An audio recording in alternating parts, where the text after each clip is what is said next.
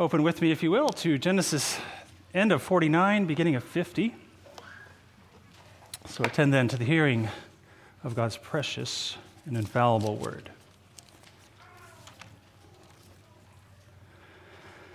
Then he charged them and said to them, I am to be gathered to my people. Bury me with my fathers in the cave that is in the field of Ephron the Hittite, in the cave that is in the field of Machpelah, which is before Mamre in the land of Canaan, which Abraham bought with the field of Ephron the Hittite as a possession for a burial place. There they buried Abraham and Sarah his wife. There they buried Isaac and Rebekah his wife. And there I buried Leah. The field and the cave that is there were purchased from the sons of Heth. And when Jacob had finished commanding his sons, he drew his feet up into the bed and breathed his last and was gathered to his people. Then Joseph fell on his father's face and wept over him and kissed him. And Joseph commanded his servants, the physicians, to embalm his father. So the physicians embalmed Israel.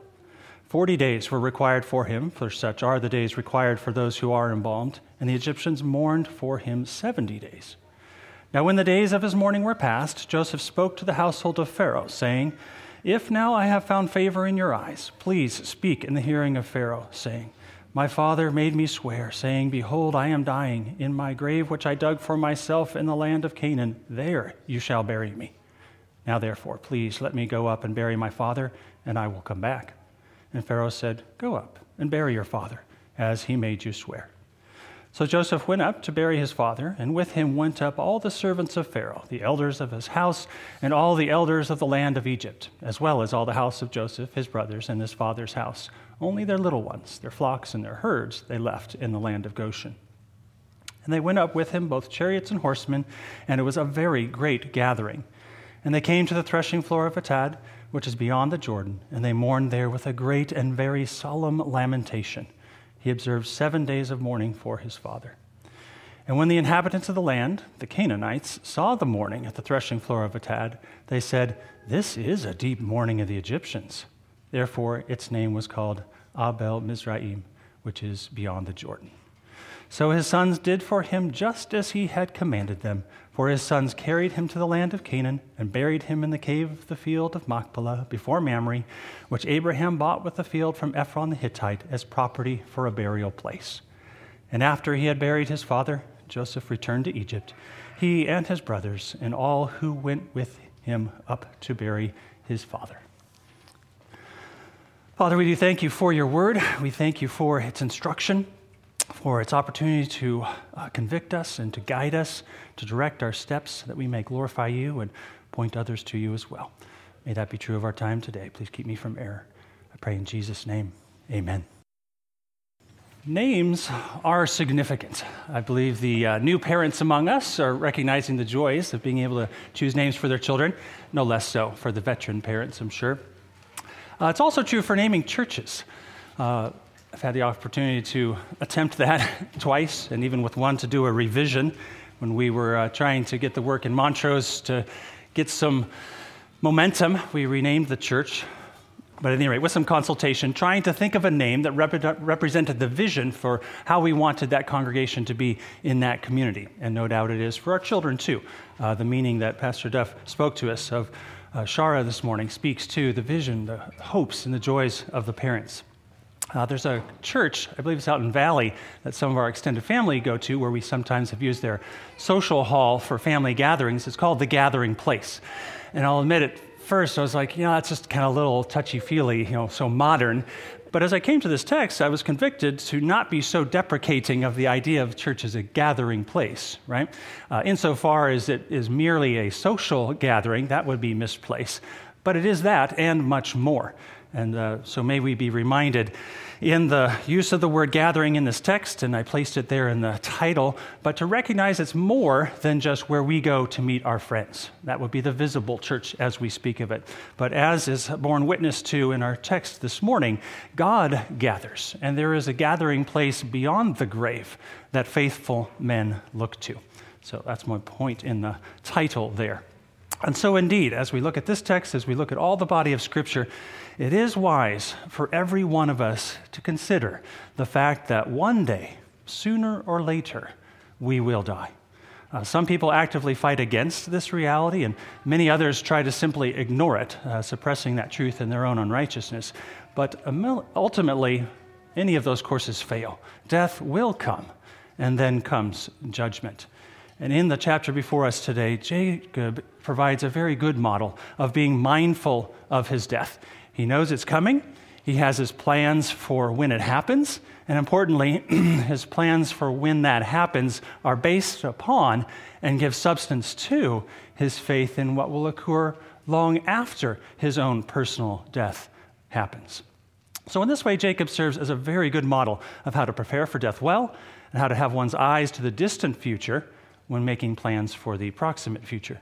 Remember, he had just finished telling his sons about the last days. And as I referred to last week, that concept of the last days is the days when the Redeemer, the Redeemer King, will triumph and restore all that was lost. Here, Jacob reveals his faithful plans for the near future in light of his faith in the eschatological future.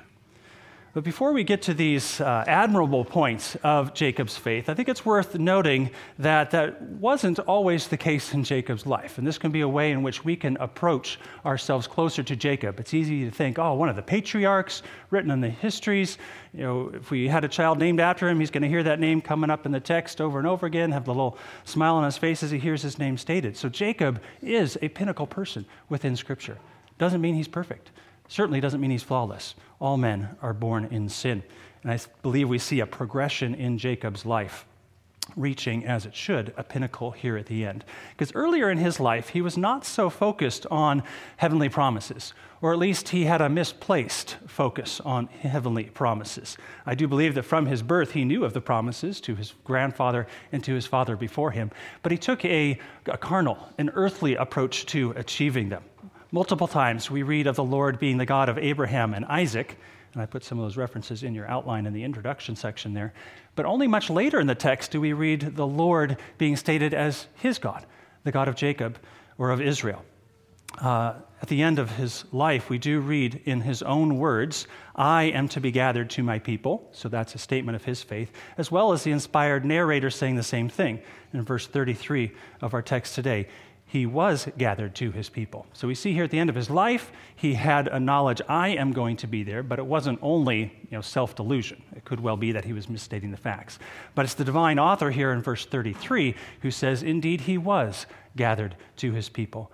Thus he ended his life well, joined to the lineage of the men of faith, whose hopes will not, will not be disappointed. We'll get to some more details on some of that fill in biography later. But with that said, by way of introduction, let us now turn to the substance of the text, knowing that while Jacob was an imperfect man who certainly grew in faith throughout his life, as we all need to do, and here in his death and burial, he illustrated for us the important truths that first, death is certain, second, God's gathering of his people is by God's sovereign choice, and third, our burying of the dead is our proper response to these truths.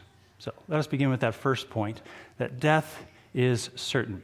And I see this in how he approached his last minutes of life, these final verses of chapter 49.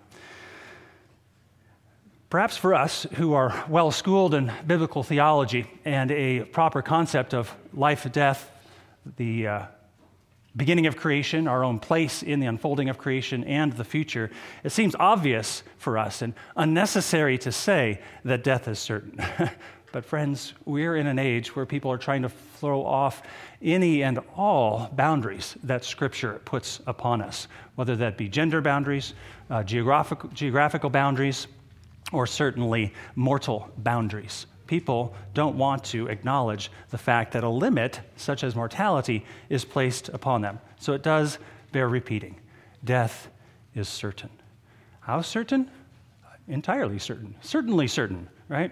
As we read in Hebrews, chapter 9, it is appointed for men to die. Everyone, it is appointed for men to die. And importantly, the next phrase after that, and then comes judgment. So that is the end that awaits us all for this life. There is no way to avoid it. We will get hungry, so we need to eat. We will get tired, we need to rest. Our bodies grow old, and eventually they return to the dust. That's just the way it works. There is no way around it. It is so Why? Not merely because of a biological clock ticking, it is so because that is what God has appointed. Clearly, Jacob knew that was the case. He did not seek to avoid it. He had lived a good long life. It was years before this, I believe 17 years, when he appeared before Pharaoh and spoke of, Yes, I am quite old, but nothing like my forefathers. And then he lived another 17 years. So he was quite old. He lived a long and rich life with its trials, but a long and rich life. But being at peace with God, he embraced the reality of the future and could face it with hope, not fear.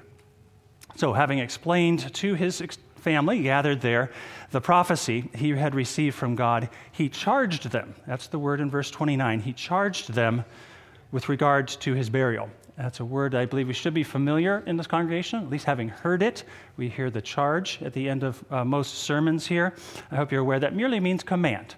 You're getting instruction, a summary instruction there at the beginning of the sermons when your pastors give you a charge.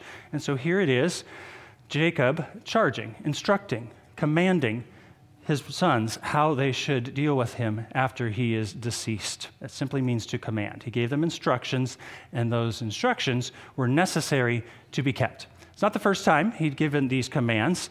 Uh, in chapter 47, he gave these instructions, albeit more briefly, to Joseph. That's 4730, where he implored Joseph to make a solemn oath, to promise that he would indeed take him back to Canaan, to that particular place that had such significance in his forefathers' lives.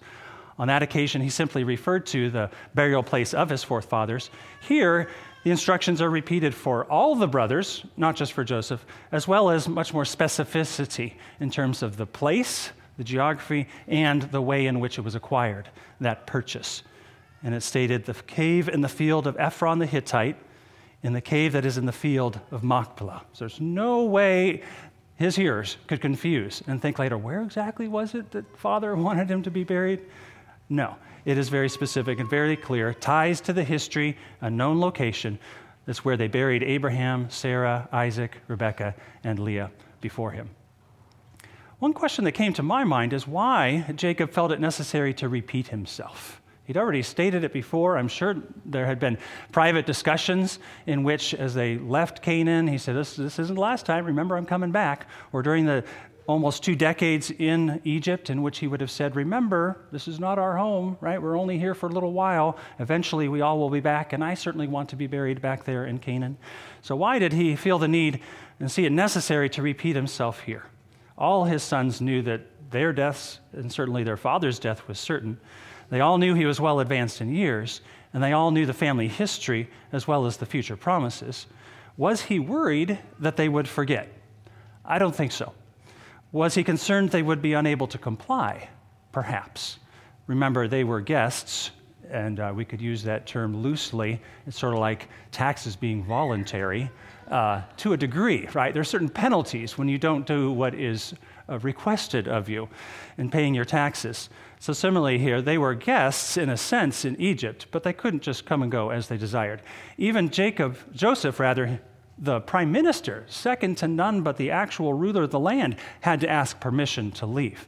Uh, how much more so for those who were in this despised uh, vocation of shepherding, living in the hinterlands up in Goshen? They did not have the right to travel as they desired. So I believe the main reason here is that he worried that they would be unable to comply. They were guests in the territory. They did not have complete freedom of movement. So he gave them clear commands. Uh, he charged them. He gave that command to bury him in the land of promise. And indeed, this command and the solemn vow that Joseph had made in chapter 47 proved useful so that Joseph could, in clear conscience, he didn't have to make something up, didn't have to stretch the truth. Jo- Joseph could go to Pharaoh, and this is in verse 5 of chapter 50, and say, Hey, I promised my father. I've got to do this, right? and Pharaoh understood and permitted them to depart for a time. So, all this to say that death is certain, and Jacob, as a man of faith, had his eyes fixed on the future. He did not try to avoid it, he did not run from it, he made plans and was prepared for it. Those plans necessarily involved others, since, after all, once you're dead, you can't bury yourself. He needed others to comply. Which brings us to our second point. When all men die, those whom God chooses are gathered into the company of the patriarchs, those who share the faith of Abraham and are received into his bosom. So, second point God's gathering of his people is by his choice. I see this by way of emphasis in chapter 49, verse 33. Let me read that again. And when Jacob had finished commanding his sons, he drew his feet up into the bed and breathed his last and was gathered to his people. So while Jacob desired to be gathered to his people, as was seen in the words of verse 29, which began his deathbed instructions to his son, it is God who actually accomplishes that gathering. Right? The sons were to place him in the tomb with the forefathers, but it was God who gathers his people.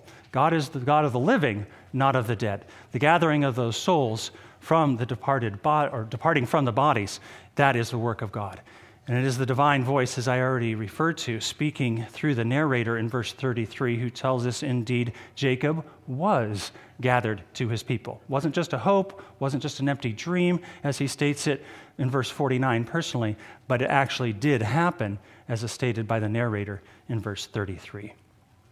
And note from God's perspective, that was never in doubt, right? God was never wondering, is Jacob going to be gathered?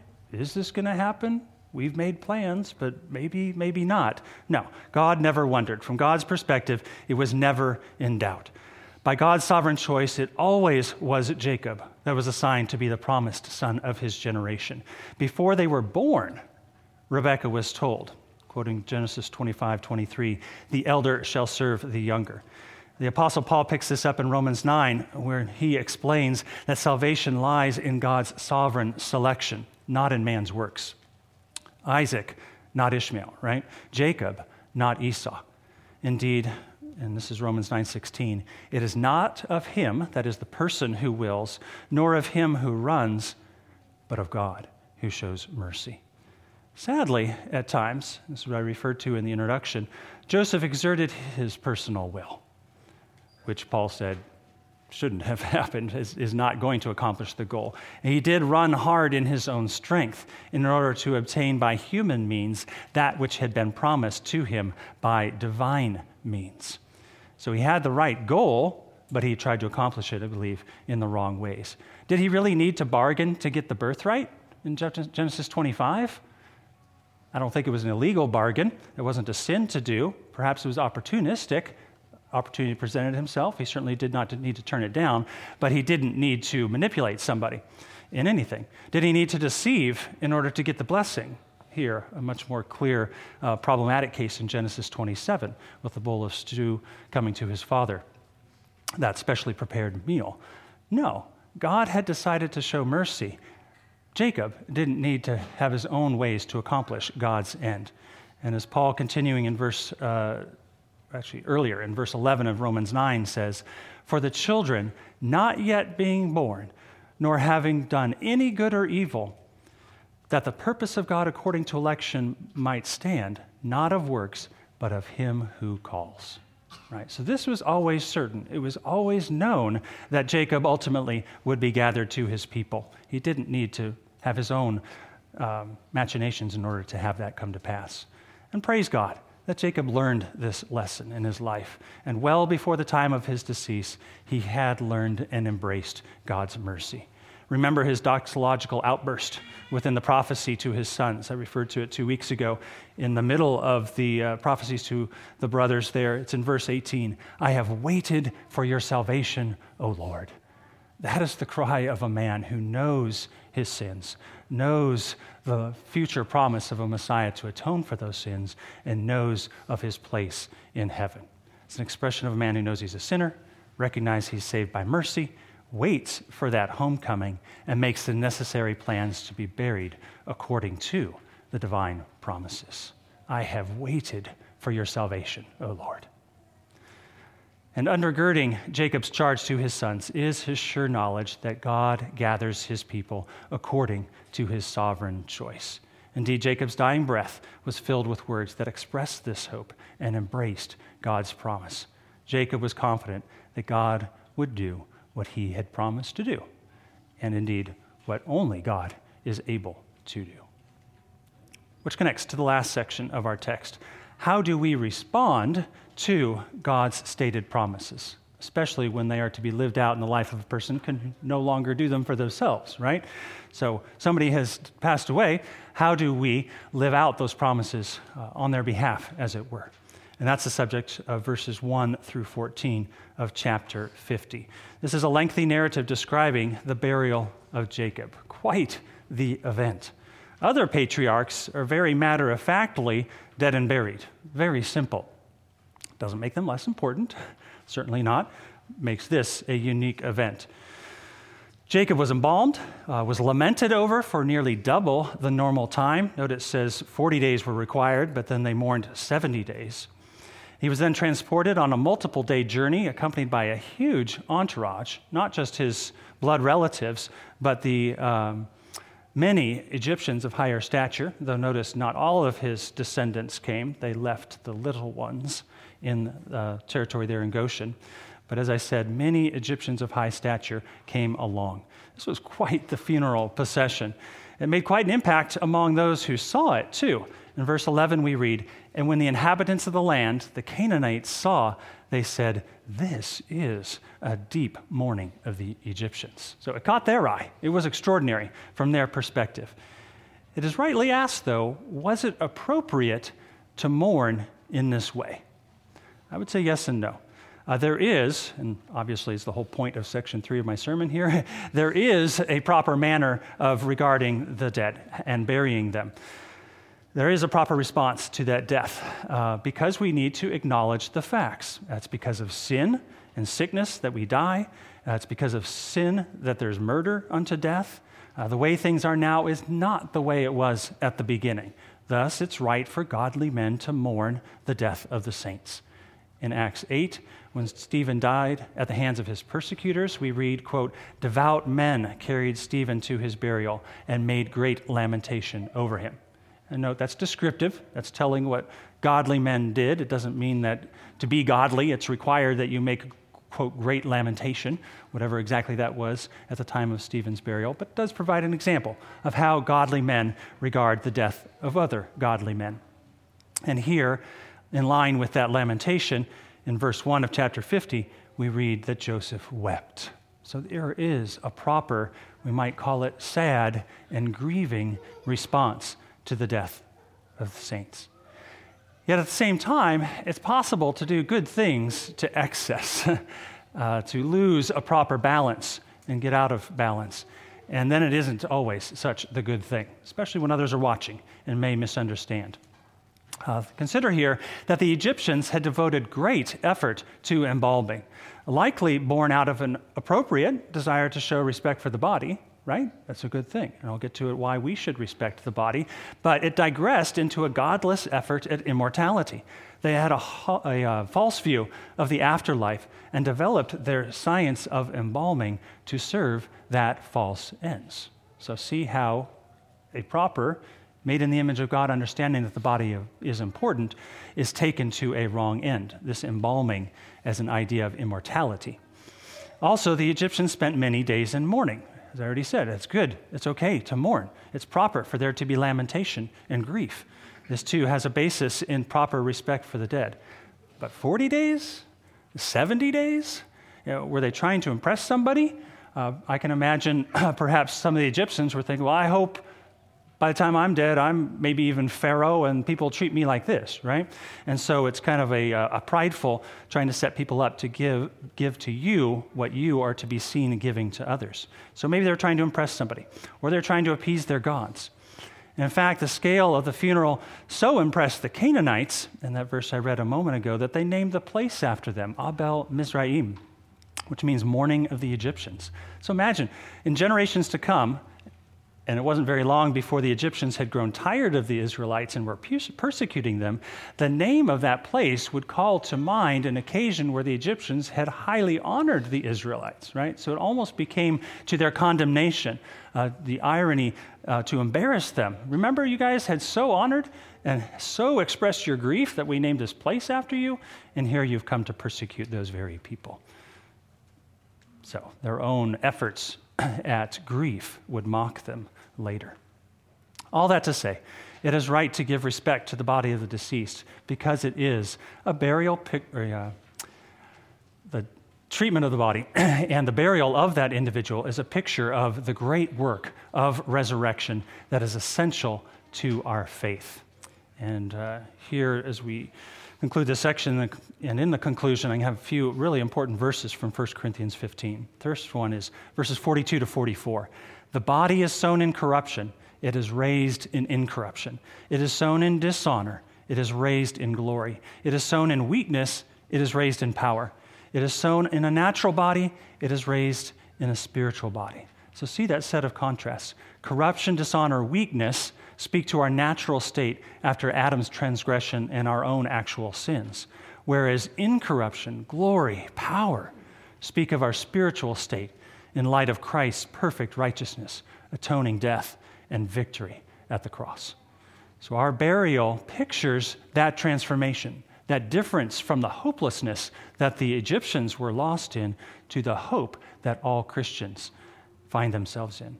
And remember, this is continuing in 1 Corinthians, as Paul said, it's in that same chapter, chapter 15. If Christ is not risen, your faith is futile and you are still in your sins. If in this life only we have hope in Christ, we are of all men most pitiable. But, that's not the case. But, Christ is risen from the dead and has become the first fruits of those who have fallen asleep. For as in Adam all die, even so in Christ shall all be made alive. That is the reason why burial is important, because it pictures that seed going into the ground and later springing to life to bear more fruit. And so it is proper that we bury because we have hope in the resurrection. That resurrection hope is real because Christ was risen. If he's not risen, we are having no hope. We do have hope because Christ did rise. We will rise, hence our burial matters. So let us be people of what I'll call obedient moderation, obeying the Lord in faith, hope, and love, not taking things to excess to assuage a weak conscience or impress our neighbors, and certainly not to indulge in superstition. And to conclude now, reviewing these three points, remember that death is certain. This should humble us, it should cause us to pause. Friends, you and I, all of us, are appointed unto death. And then comes judgment. And God, by his sovereign mercy, gathers his people unto himself. He is faithful. This verse was already read by us earlier. He is faithful and just to forgive us of our sins and cleanse us from all unrighteousness because this death has lost its sting. We need not fear. We do well to seek for mercy, to know that those who, and we have a confidence knowing that those who seek will find, and he is the rewarder of those who diligently seek him. And third, we rightly respond to the promises by faithful actions. In the case of Jacob, it was his earnest desire to be buried in the land, and that was promised to his forefathers and to his descendants after him. So, we do well to remember that the land promise prefigures the entire earth being given to Christ, the true seed of Abraham, and indeed all heaven and earth are his. May he be our hope, and may we be good stewards unto his glory. Amen? Amen. Let's pray. Father in heaven, we do thank you for this faithful witness of Jacob and of his sons in being obedient unto his requests. May we be uh, sons in faith. Insofar as we are united to Christ, who is the true seed of Abraham, may we be people who live our lives seeking your instructions doing them by faith, not merely to have outward conformity, but to have that inward change of heart pouring out into the way we live our lives. We pray that even today, even our amens now, even the singing of this song, even our conversation over lunch would be ways in which we live out obedient moderation, following you with all our heart, soul, strength. We pray in Jesus' name. Amen.